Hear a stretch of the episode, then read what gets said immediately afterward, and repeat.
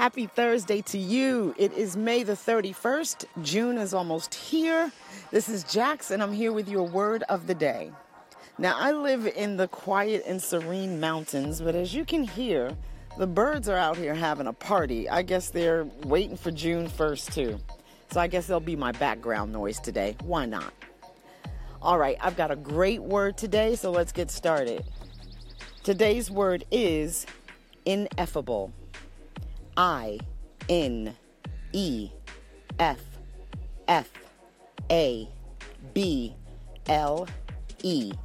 Ineffable. It is an adjective.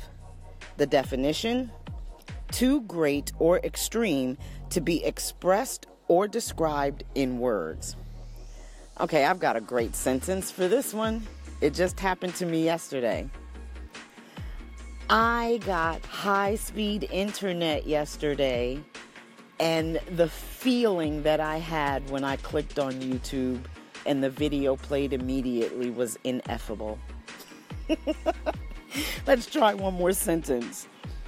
When you find something hard to express or difficult to pin down, it's ineffable.